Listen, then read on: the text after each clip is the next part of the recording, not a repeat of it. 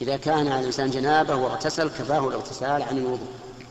ولو لم ينوي الوضوء. و- وإن لم وإن لم ينم لأن لقوله تعالى وإن كنتم جنبا فطهروا ولكن يلاحظ أنه لا بد من الم- من المضمضة والاستنشاق